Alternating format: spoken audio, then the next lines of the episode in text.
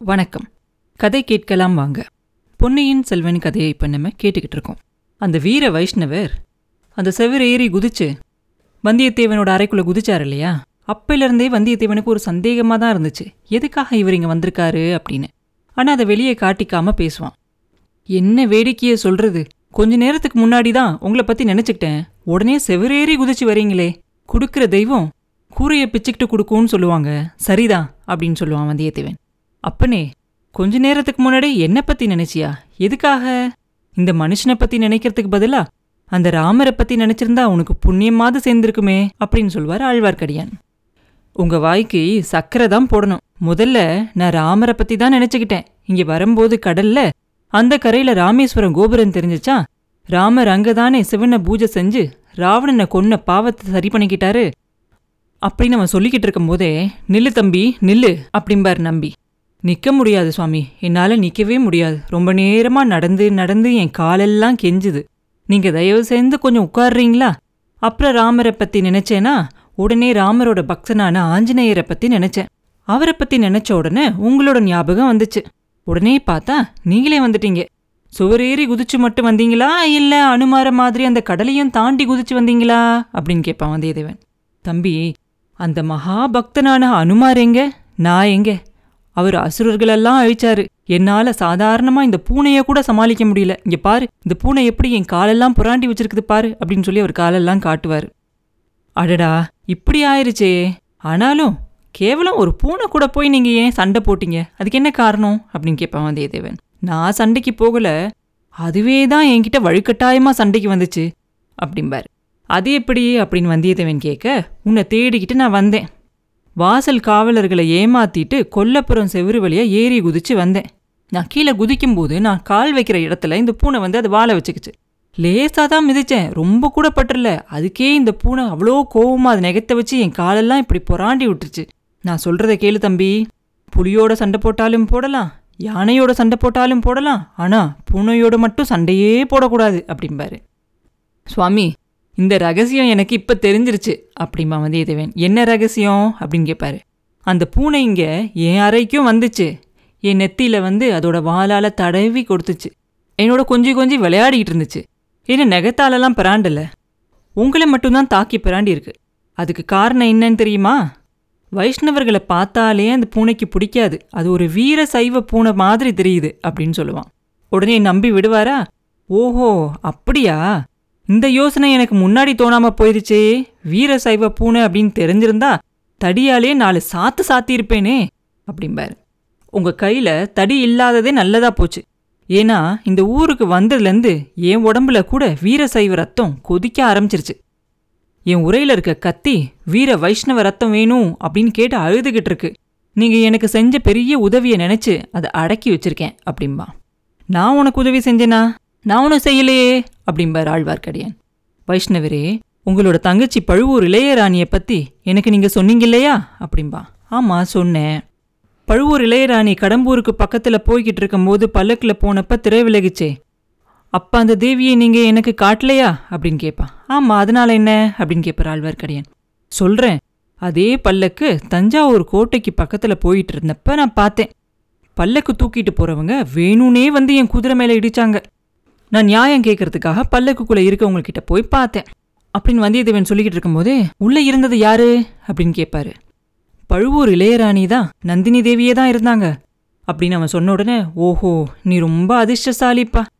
எனக்கு நான் எவ்வளோ முயற்சி பண்ணியும் என்னால் அவங்கள பார்க்கவே முடியல அப்படிம்பாரு. உடனே வந்தியத்தேவன் அதிர்ஷ்டம் வரும்போது அதெல்லாம் தானாக வரும். நான் உடனே அந்த தேவி கிட்ட உங்கள் பேரை சொல்லி நீங்கள் ஒரு முக்கியமான செய்தியும் சொல்லி அனுப்பியிருக்கிறதா சொன்னேன். அப்படின்னு வந்தியத்தேவன் சொன்ன உடனே நம்பி சொல்லுவாரு நானும் பார்த்தாலும் பார்த்தேன். உன்ன மாதிரி கூசாம பொய் சொல்றவனே இந்த உலகத்துல நான் எங்கேயுமே பார்த்ததே கிடையாது அப்படிம்பாரு. உடனே வந்தியத்தேவன் அதுக்கும் வைஷ்ணவரே என்னுடைய முன்னோர்கள்ல நிறைய பேர் கவிஞர்களா இருந்திருக்காங்க. கவிதைகள் மேல ரொம்ப பிரியம் வச்சிருந்தவங்களா இருந்தாங்க. என்னோட உடம்புலயும் அந்த கவி ரத்தம் கொஞ்சம் ஓடுது இல்லையா? அதனால சில சமயம் கற்பனை பொங்கி வரும். ஆனால் அதை உங்களை மாதிரியான சாதாரண மனுஷங்க அதை பொய் அப்படின்னு சொல்லுவாங்க அப்படின்பா நல்லது அப்புறம் என்ன நடந்துச்சு? அப்படின்னு கேட்பார் நம்பி. என் கற்பனையை கேட்டு அப்படியே அந்த நந்தினி தேவி நம்பிட்டு அவங்களோட பழுவூர் முத்திர மோதிரத்தை கொடுத்தாங்க. அரண்மனையில் வந்து பார்க்க சொல்லி சொன்னாங்க. அப்படின்னு அவன் சொன்ன உடனே நீ போய் பாத்தியா? அப்படிம்பாரு. பின்ன பார்க்காம இருப்பேனா? உடனே போய் பார்த்தேன். என்னோட வீர செயல்களை பற்றியெல்லாம் நந்தினி தேவி கிட்ட சொன்ன உடனே அவங்க எனக்கு ஒரு முக்கியமான வேலையை கொடுத்தாங்க அப்படின்பா அது என்ன வேலை? அப்படின்னு கேட்பார் நம்பி. இந்த இலங்கையில் மதுரை பாண்டிய வம்சத்தோட மணிமகுடமும் ரத்தின மாலையும் இருக்குதாம் இலங்கை அரச குடும்பத்தை சேர்ந்தவங்க மழை நாட்டில் ஒழிச்சு வச்சிருக்காங்களா அதை. அந்த நகையை எப்படியாவது தேடி கொண்டுகிட்டு வரணும் அப்படின்னு சொல்லி அனுப்பிச்சாங்க. அது இவ்வளவு கஷ்டமான வேலைன்னு எனக்கு தெரியாமல் போயிடுச்சு அப்படிம்பா வந்தியத்தேவன். உடனே நம்பி சொல்லுவார் அந்த பெரிய பழுவேட்டரையரோட பொக்கிஷத்தில் இருக்கிற நகைகளெல்லாம் பத்தலையாக்கும் அவளுக்கு. அவள் கழுத்தில் அதையே போட்டுக்க முடியாது. அதுக்கு மேலே இது வேற கேட்குதாக்கும் அவளுக்கு. சரி கொண்டு வந்தா உனக்கு என்ன தரதா சொன்னா? அப்படின்னு கேட்பாரு தஞ்சாவூர் கோட்டை காவலை சின்ன பழுவேட்டரர்கிட்ட இருந்து பிடுங்கி எனக்கு தரதா சொன்னாங்க அப்படின்பா தம்பி தம்பி தஞ்சாவூர் கோட்டை காவல் மாத்திரம் உனக்கு கிடைச்சா? என்னை மட்டும் நிறுத்தாம எப்ப வேணாலும் உள்ள விடுவேல்ல? அப்படின்னு கேட்பாரு அழகா தான் இருக்கு. எனக்கு தஞ்சாவூர் கோட்டை காவல் கிடைக்கிறதுக்கு என்ன வழி? நான் தான் இந்த ஊரில் வந்து இப்படி மாட்டிக்கிட்டேனே அப்படிம்பா வந்தியத்தேவன். ஏன் மாட்டிக்கிட்ட? எதுக்காக உன்னை இங்கே சிறைப்பிடிச்சு வச்சுருக்காங்க தெரியுமா? அப்படின்னு கேட்பான் நம்பி. பழுவூர் ராணி கொடுத்த அந்த முத்திரை மோதிரத்தை என்னோட கொண்டுகிட்டு வந்தேன். இங்கேயும் அதுக்கு செல்வாக்கு இருக்கும்னு நினைச்சேன். அதுதான் தப்பாக போச்சு அப்படின்பா அது தப்பு தான் தம்பி. பெரிய தப்பு. இங்கே சேனாதிபதி கொடும்பாலூர் பெரிய வேளார் இல்லையா? பழுவூர் வம்சத்துக்கும் கொடும்பாலூர் வம்சத்துக்கும் பெரிய பகை இருக்கு. அது உனக்கு தெரியாதா என்ன? அப்படின்னு கேட்பார் நம்பி. தெரியாம வந்துதான் மாட்டிக்கிட்டேன். என்ன செய்யறதுனே தெரியல அப்படிம்பா வந்தியத்தேவன். தம்பி நீ கவலைப்பட வேண்டாம். உன்னை விடுதலை செஞ்சு கூட்டிகிட்டு போறதுக்காக தான் நான் இங்கே வந்திருக்கேன் அப்படின்னு சொல்லுவார். ஓஹோ அப்படின்னு வந்தியத்தேவன் சொல்ல உன்னை ஒரு சமயம் ஒரு உதவி கேட்டேன். நீ அதை எனக்கு செய்ய மாட்டேன்னு சொல்லிட்ட. ஆனாலும் நான் உனக்கு உதவி செய்யறதுக்காக வந்திருக்கேன். என்னோட எந்திரிச்சு வா. இந்த நிமிஷமே இந்த சிறையிலேருந்து தப்பிச்சிடலாம் அப்படிம்பார். வைஷ்ணவரே நீங்கள் சீக்கிரமாக இங்கேருந்து போயிருங்க.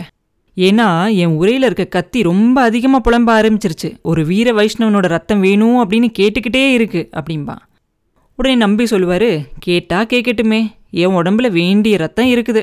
உன் கத்தி தேவையானதை கொஞ்சம் சாப்பிட்டுட்டு போகட்டும். நீ எந்திரிச்சு என்னோட வா அப்படிம்பார். இல்லை நான் வர முடியாது அப்படிம்பா வந்தியத்தேவன். அதுக்கு என்ன காரணம்னு கேட்பார் கண்ணை கட்டிக்கிட்டு எனக்கு தூக்கம் வருது. எத்தனையோ நாளாக ராத்திரியில் நான் தூங்கவே இல்லை. இன்னைக்கு நல்லா தூங்கணும் அப்படின்னு தீர்மானம் பண்ணிட்டேன். அதனால தான் அந்த பூனையை கூட தூக்கி எறிஞ்சேன். அப்படின்னு வந்தியத்தேவன் சொன்ன உடனே தம்பி இது என்ன இப்படி சொல்கிற இளைய பிராட்டி குந்தவி தேவி கிட்ட நீ ஒத்துக்கிட்ட விஷயத்த இப்படிதான் நிறைவேற்ற போறியா என்ன? இந்த ஓலையை பொன்னியின் செல்வன் கையில் சேர்க்கிற வரைக்கும் பகலு ராத்திரி பார்க்காம பிரயாணம் செஞ்சு இதை அவர்கிட்ட சேர்ப்பேன் அப்படின்னு சொல்லி நீ ஒத்துக்கிட்டியா இல்லையா? அப்படின்னு சொல்லிக்கிட்டே ஆழ்வார்க்கடியான் அவரோட மடியிலிருந்து அந்த ஓலையை எடுத்து வந்தியத்தேவன்கிட்ட கொடுப்பார். அதை ஆர்வத்தோட வந்தியத்தேவன் வாங்கிக்கிட்டு இதுவரைக்கும் ஆழ்வார்க்கடியான் அவனோட வாய் பிடுங்கி ஏதோ ஏமாத்த பார்க்குறவர் அப்படின்னு தான் நினச்சிக்கிட்டு இருந்தான். இப்போ அந்த எண்ணமே மாறிடும் வந்தியத்தேவனுக்கு. இந்த ஓலை உங்ககிட்ட எப்படி வந்துச்சு? அப்படின்னு கேட்பான். சேனாதிபதி விக்ரமகேசரி தான் கொடுத்தாரு. இதோ இந்த பழுவூர் பண லட்சணையையும் திருப்பி கொடுக்க சொன்னாரு. உனக்கு எப்போ இஷ்டமோ அப்போ பிரயாணத்தில் புறப்படலாம் அப்படின்னு சொன்னாரு அப்படின்னு சொல்லுவார் நம்பி. வைஷ்ணவரே உங்களுக்கு என்னோட மனமார்ந்த நன்றி அப்படிம்பா வந்தியத்தேவன். நன்றியெல்லாம் சேர்த்து வச்சுக்க சமயம் வரும்போது கொடுக்கலாம். இப்போ கிளம்பு அப்படிம்பார். ஐயா இளவரசர் இப்போ எங்கே இருக்காரு அப்படிங்கிறது உங்களுக்கு தெரியுமா? அப்படின்னு கேட்பான். அது யாருக்கும் தெரியாது. அனுராதபுரத்திலிருந்து மலைநாட்டுக்கு போயிருக்காரா தேடி கண்டுபிடிக்க வேண்டியதுதான். உன்னோட வழிகாட்டி போக சொல்லி சேனாதிபதி எனக்கு கட்டளையிட்டிருக்காரு. நீ விருப்பப்பட்டா வரேன் அப்படின்னு சொல்லுவார் நம்பி. வந்தியத்தேவனுக்கு மறுபடியும் கொஞ்சோண்டு சந்தேகம் வரும். சுவாமி புறப்படுறதுக்கு முன்னாடி சேனாதிபதியை நான் பார்க்கலாமா? அப்படின்னு கேட்பான். அவசியம் பார்க்கலாம். பார்த்துட்டு தான் பிரயாணத்தில் கிளம்பணும். வானதி தேவியை பற்றி சேனாதிபதி கிட்ட சொல்லாமல் போகலாமா? அப்படின்னு கேட்பான் ஆழ்வார்க்கடியான். இதை கேட்டோன்ன வந்தியத்தேவன் இந்த வீர வைஷ்ணவனுக்கு உண்மையிலேயே ஏதோ மந்திர வித்தையெல்லாம் தெரிஞ்சிருக்கும் போல இருக்கு அப்படின்னு சொல்லி ஆச்சரியப்படுவான். அப்புறம் என்ன நடந்துச்சு? அப்படிங்கிறத அடுத்த பதிவில் பார்ப்போம். மீண்டும் உங்களை அடுத்த பதிவில் சந்திக்கும் வரை உங்களிடமிருந்து விடைபெறுவது உண்ணாமலே பார்ப்போம் நன்றி.